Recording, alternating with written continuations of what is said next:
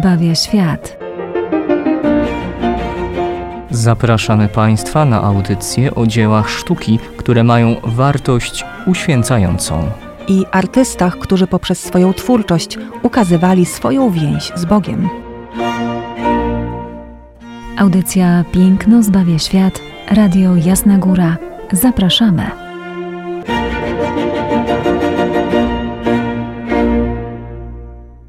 Audycji Piękno zbawia świat witają Państwa Izabela Banaszewska i ojciec Tomasz Mordziałek.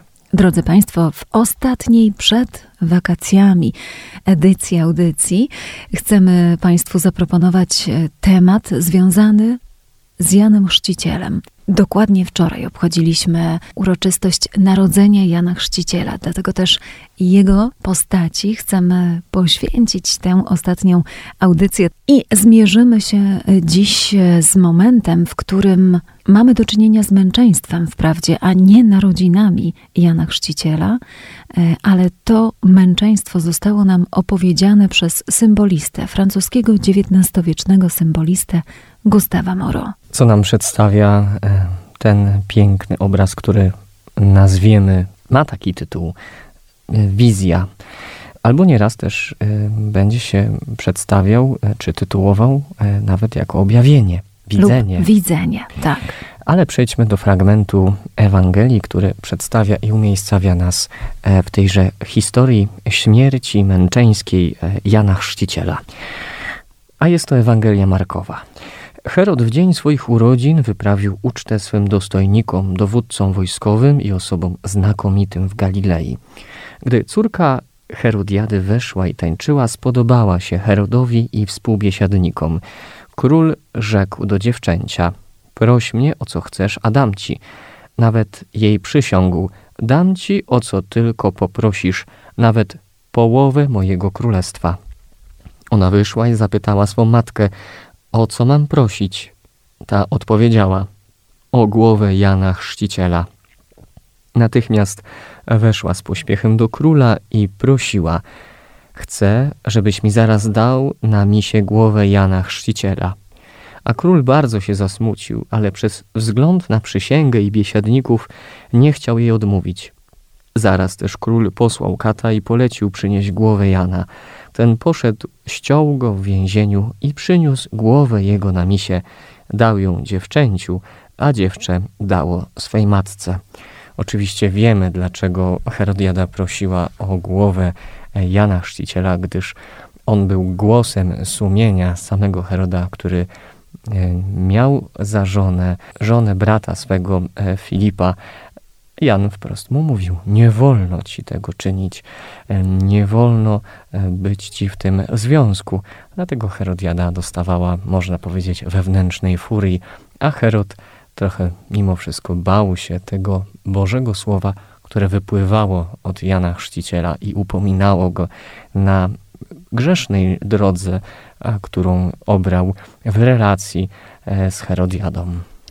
Cała ta perykopa ewangeliczna pokazuje nam świętego Jana Chrzciciela jako świadka prawdy. I świadkiem tej prawdy pozostaje on do końca życia. A więc nawet kosztuje go to najwyższą ofiarę.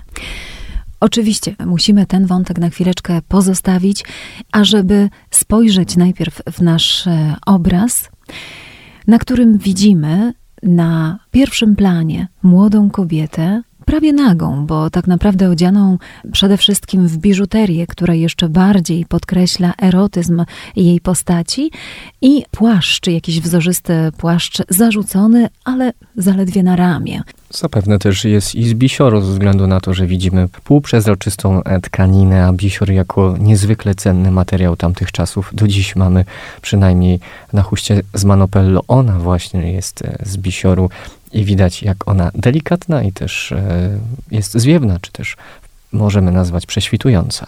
Salome jest też żydowską księżniczką, ma na głowie diadem, no jest e, właśnie ta biżuteria, która ją zdobi, jest drogocenna. Stoi ona w pozycji tanecznej. Jest to moment, który ukazuje ją już po tańcu, który to miała zaprezentować e, podczas urodzin tetrarchy Heroda. Ale spójrzmy na jej dłonie. Jedna z nich e, znajduje się tuż przy karku. W niej e, dziewczyna trzyma kwiat lotosu, a druga jest wyciągnięta ze wskazującym palcem. Ten palec wskazuje zawisłą w przestrzeni ściętą głowę świętego. Jest to oczywiście Jan Chrzciciel, głowa Jana Chrzciciela ociekająca jeszcze wciąż krwią. Scena jest wyjątkowo brutalna i dramatyczna.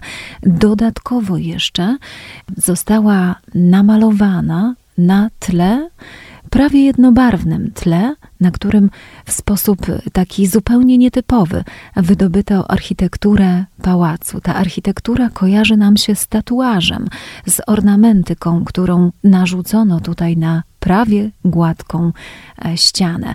To tło jest wydobyte za pośrednictwem szerszych impastów, natomiast sama architektura powstała w wyniku nałożenia niezwykle cienkich linii, białej i czarnej, blisko siebie. Stąd mamy właśnie kontury e, całego pałacu Heroda, ze wszystkimi ornamentami towarzyszącymi oczywiście temu obiektowi architektonicznemu. W tyle, za postacią Salome, mamy tron, na którym siedzi sam Herod i Herodiada, obok niego. Znajduje się tutaj również takimi delikatnymi, raczej szkicowymi impastami zamarkowana postać kata, który e, ma na głowie kaptur i jest ukazany z mieczem. No, e, są to oczywiście atrybuty, po których rozpoznajemy śmierć. On nam tutaj bardzo wyraźnie przypomina śmierć. Postacie Heroda i Herodiady nie są dla artysty tutaj ważne, zupełnie. One po pierwsze umiejscowione są za plecami postaci głównej, czyli Salome, są postaciami drugoplanowymi dla samego artysty, ale dodatkowo jeszcze ich kontury nie zostały szczegółowo wydobyte. Więc znów artysta koncentruje się na Salome i na jej czynie, czyli prośbie, jaką kieruje do samego Heroda, która w konsekwencji przyniesie śmierć świętego. Zanim spróbujemy wyjaśnić Państwu, dlaczego ten obraz wygląda tak, a nie inaczej, to chociaż kilka słów o tym, jakim artystą był Gustav Moreau, to będzie dla nas dzisiaj bardzo ważne i jak wyglądało jego życie. A Gustav Moreau to, jak już wspomniałam, XIX-wieczny francuski symbolista. Zanim był symbolistą, to rodzi się w Paryżu, e, czyli w miejscu, które już wówczas jest stolicą sztuki dla całej Europy. To tam muszą teraz wyjeżdżać, teraz, czyli w XIX wieku, absolutnie wszyscy artyści rodzący się e, na terenie całej Europy. Więc on rodzi się w miejscu, które daje artystów. Okoliczności są jak gdyby składają się w taki sposób, że on jest skazany na sukces. Mm, przychodzi na świat w Paryżu, ale jest też synem burżuazji. Jego ojciec jest architektem i to w dodatku mm, bardzo dobrym architektem, dodatkowo jeszcze estetą, który publikuje książkę Rozważania na temat sztuk pięknych. Ta książka będzie niesłychanie znana w Paryżu. Jego matka z kolei pochodzi z bogatej rodziny przemysłowców i dyplomatów. Moro już jako dziecko dużo podróżuje. Kiedyś artysta oczywiście o podróż musiał zabiegać. On podróżuje z matką, mając 15 lat, wyjeżdża do Wenecji, Florencji i Mediolanu. Stamtąd przywozi ogromny szkicownik, e, oczywiście ze szkicami architektury, ale nie tylko, także przyrody, e, także innych dzieł sztuki. Za pomocą swojego ojca dostanie specjalną kartę kopisty Louvru. Będzie od tego momentu mógł wchodzić do Louvru nieograniczoną ilość razy i kopiować jego dzieła sztuki. To wszystko oczywiście wywiera ogromny wpływ na tego młodego artystę. Po powrocie z tej włoskiej podróży on startuje do Akademii Sztuk Pięknych, dostaje się oczywiście e, do niej, będzie malował w pracowni neoklasycznego malarza François Picotta, ale nie zabawi tam długo, bo już dwa lata później będzie startował do Grand Prix de Rome. To takie stypendium umożliwiające młodym artystom pobyt i naukę we Włoszech. Zalicza pierwszy etap, na drugim zostaje odrzucony. Po roku znów próbuje e, dostać się do Grand Prix de Rome.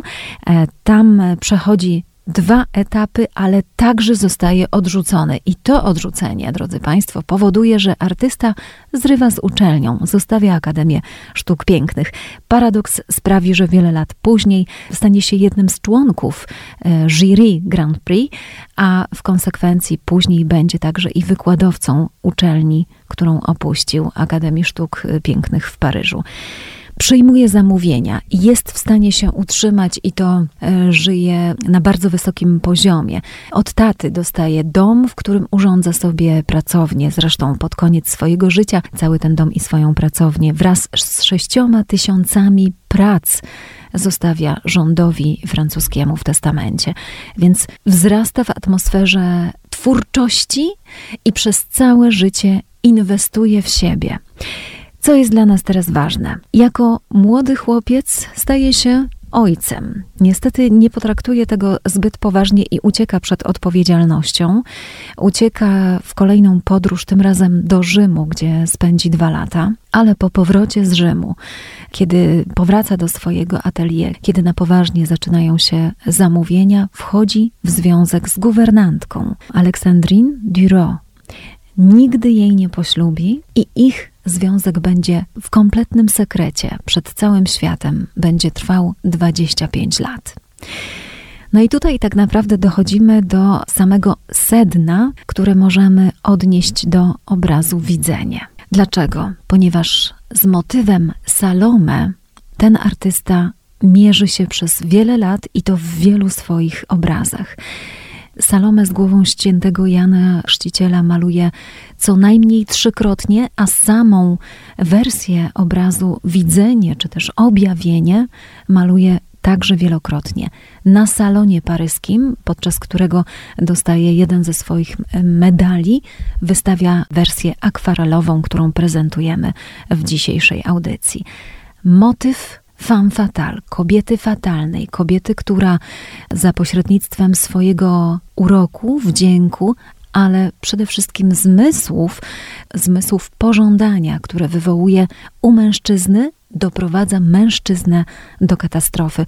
Oczywiście ten motyw pojawiał się już wielokrotnie w sztuce, ale w sztuce modernizmu, w sztuce XIX wieku. On wypłynie z ogromną siłą i będzie się przejawiał w literaturze, w poezji także i w malarstwie, zwłaszcza w malarstwie symbolicznym. I tutaj analogiczna troszeczkę sytuacja. Przypominamy sobie naszego symbolistę Jacka Malczewskiego. Pamiętają Państwo omawiany przez nas obraz Studnia. Jezus i Samarytanka przy studni. Marię Balową, która mu wówczas pozowała jako modelka, z którą to także pozostawał w związku. Wprawdzie tamten związek nie był sekretem, o nim wiedzieli prawie wszyscy w Krakowie, ale był to związek grzeszny. Tutaj także mamy taką sytuację, a zatem można się zastanowić, czy przypadkiem Moro nie zastanawia się tutaj nad sytuacją grzechu. Pierwsza sprawa grzechu Heroda i Herodiady, na który zwrócił uwagę Jan Chrzciciel i który Jan Chrzciciel oczywiście był znakiem sprzeciwu, ale też wyrzutem sumienia zarówno dla samego Heroda, jak i dla Herodiady, a przenosząc to wszystko na życie naszego artysty Gustawa Moro, widzimy jego związek z kobietą trwający 25 lat, no i wcześniej prawdopodobnie pojawiające się wyrzuty sumienia. Co do ojcostwa z którym sobie nie poradził, przed którym uciekł. Może nam się tworzyć pytania, nawet chyba e, bardzo dobrze, że ono nam się pojawia. Czy w takim bądź razie jest e, widzenie, e, które możemy oglądać na obrazie? Czy to jest widzenie samej Salome, która już wyraziła e, chęć tak naprawdę swojej matki, która poszła za jej propozycją w taki, a nie inny sposób wykorzystania tego ogromnego daru, który ma od e, króla Heroda, e, bo może to jest moment, kiedy kat już idzie, jeden z katów idzie, jeden z żołnierzy gwardzistów, by dokonać ścięcia Jana Chrzciciela. Czy jest to widzenie, które sam Moro e, przedstawia, które, z którym on się zmagał, e, które jemu gdzieś e, w duszy kołatało. Panie redaktor, czyje widzenie ostatecznie? Czy możemy to stwierdzić e, w pełni, jednoznacznie o tym powiedzieć? Myślę, że jednoznacznie się nie da, ale może troszeczkę rozjaśnią nam słowa samego artysty. E, proszę posłuchać. E, Moro pisze w ten sposób. Ta znudzona, kapryśna kobieta o zwierzęcej naturze odczuwa bardzo niewielką przyjemność, gdy widzi pokonanego wroga, tak jak zdegustowana każdym spełnieniem swych pragnień. Kiedy pragnę oddać te niuanse, nie znajduję ich w temacie, ale w samej naturze kobiecej, poszukującej niezdrowych emocji, która głupia nie rozumie potworności nawet najbardziej okropnych sytuacji.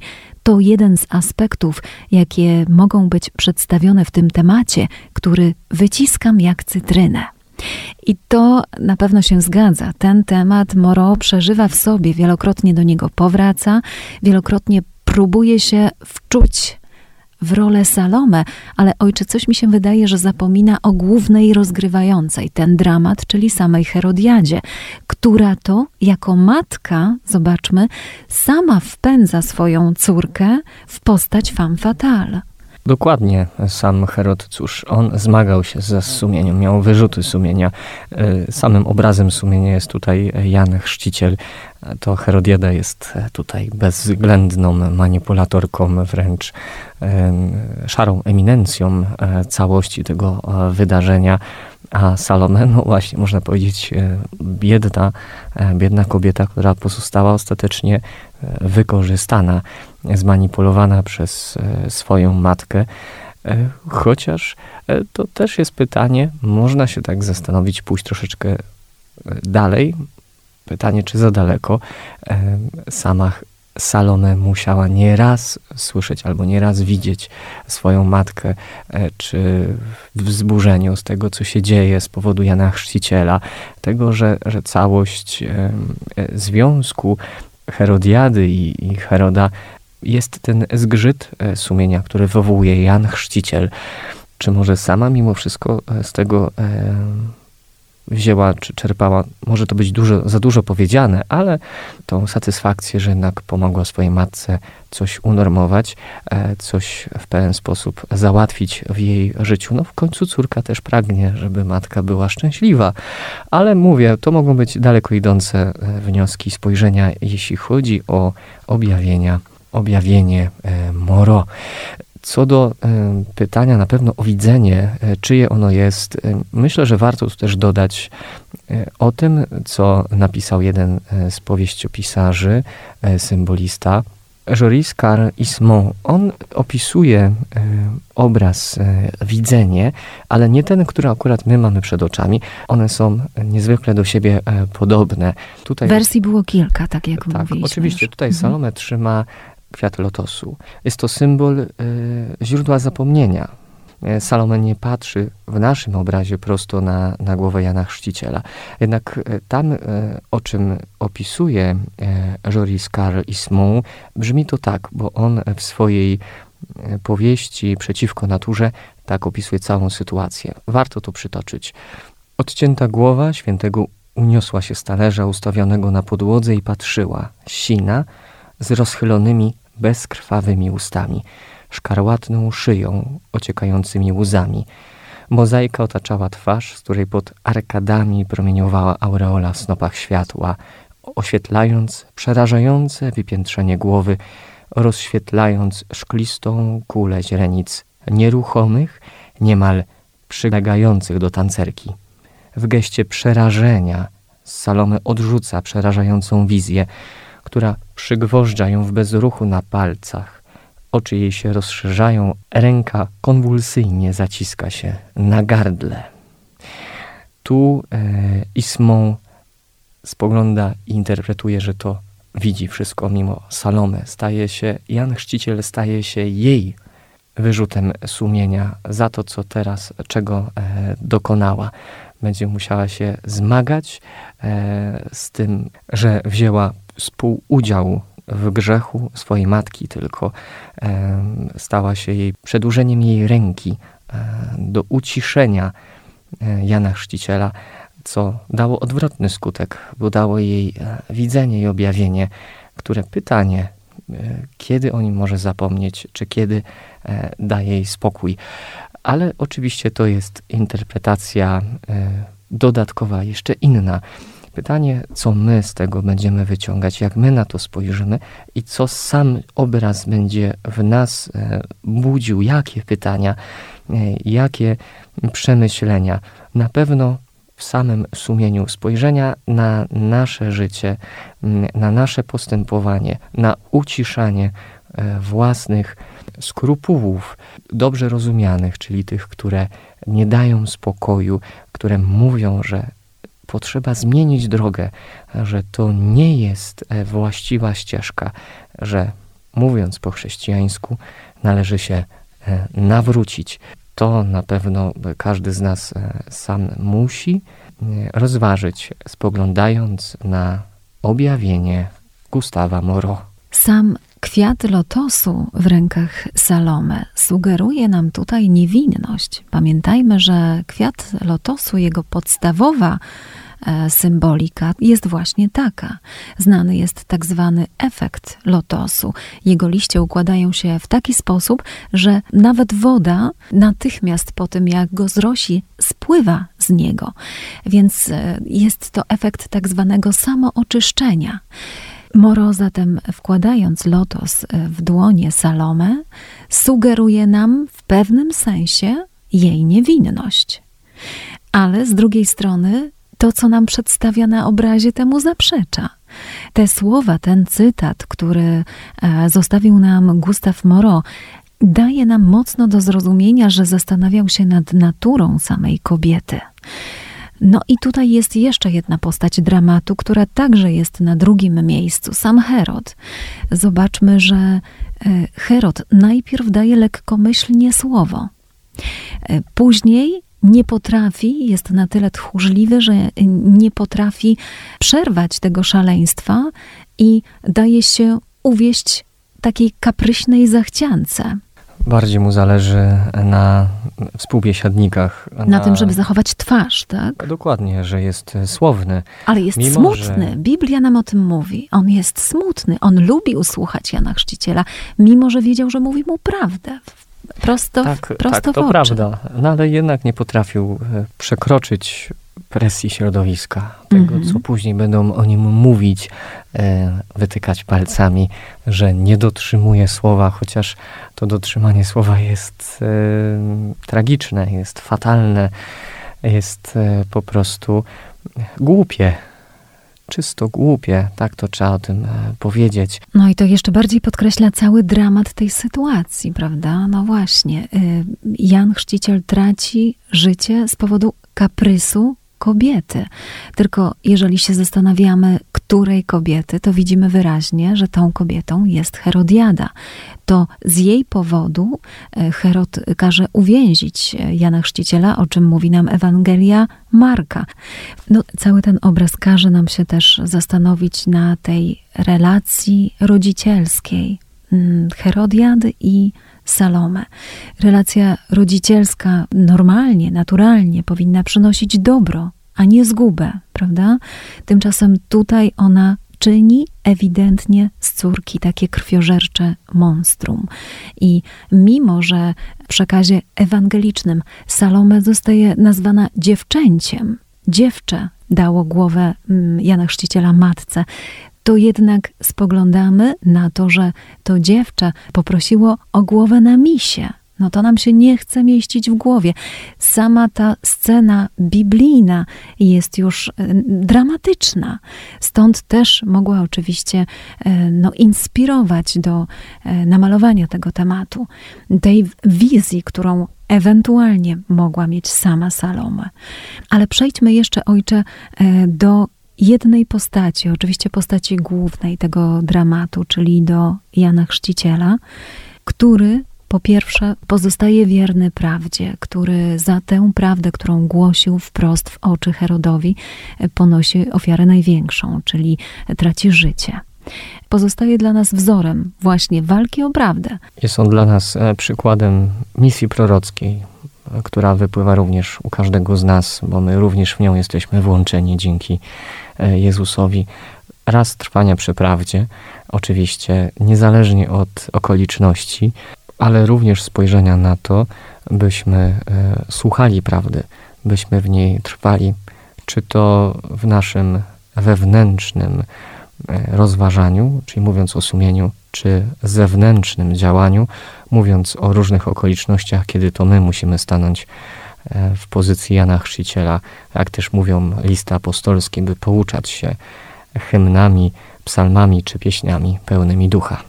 W tym spojrzeniu e, na Jana Chrzciciela i na całą e, jego e, historię męczeńską, ale również to, to tragiczne spojrzenie na Salomę, Herodiadę i samego Heroda, które przedstawia nam Gustaw Moreau, niech będzie dla nas może rachunkiem sumienia, dobrą myślą, chociażby nawet na rozpoczynające się wakacje, gdzie jak nic na pewno z ambon e, wielu kościołów brzmi, abyśmy nie zapomnieli o Bogu. Zatem nie zapomnijmy o prawdzie, e, która płynie przecież z ust Chrystusa, bo On sam jest prawdą, jak to mówił w Ewangelii. On jest prawdą, e, drogą i życiem, żebyśmy nie zamknęli prawdy na ten czas dwóch miesięcy, czy ilu tam czasu urlopowego też mamy, E, by później może nie zmagać się e, jak Salome czy jak Moro z pewną wizją, objawieniem czy widzeniem.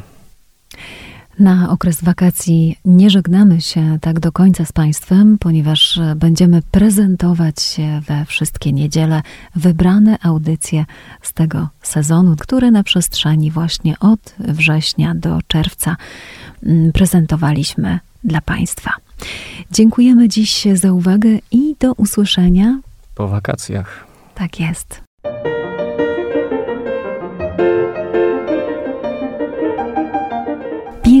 Zbawia świat.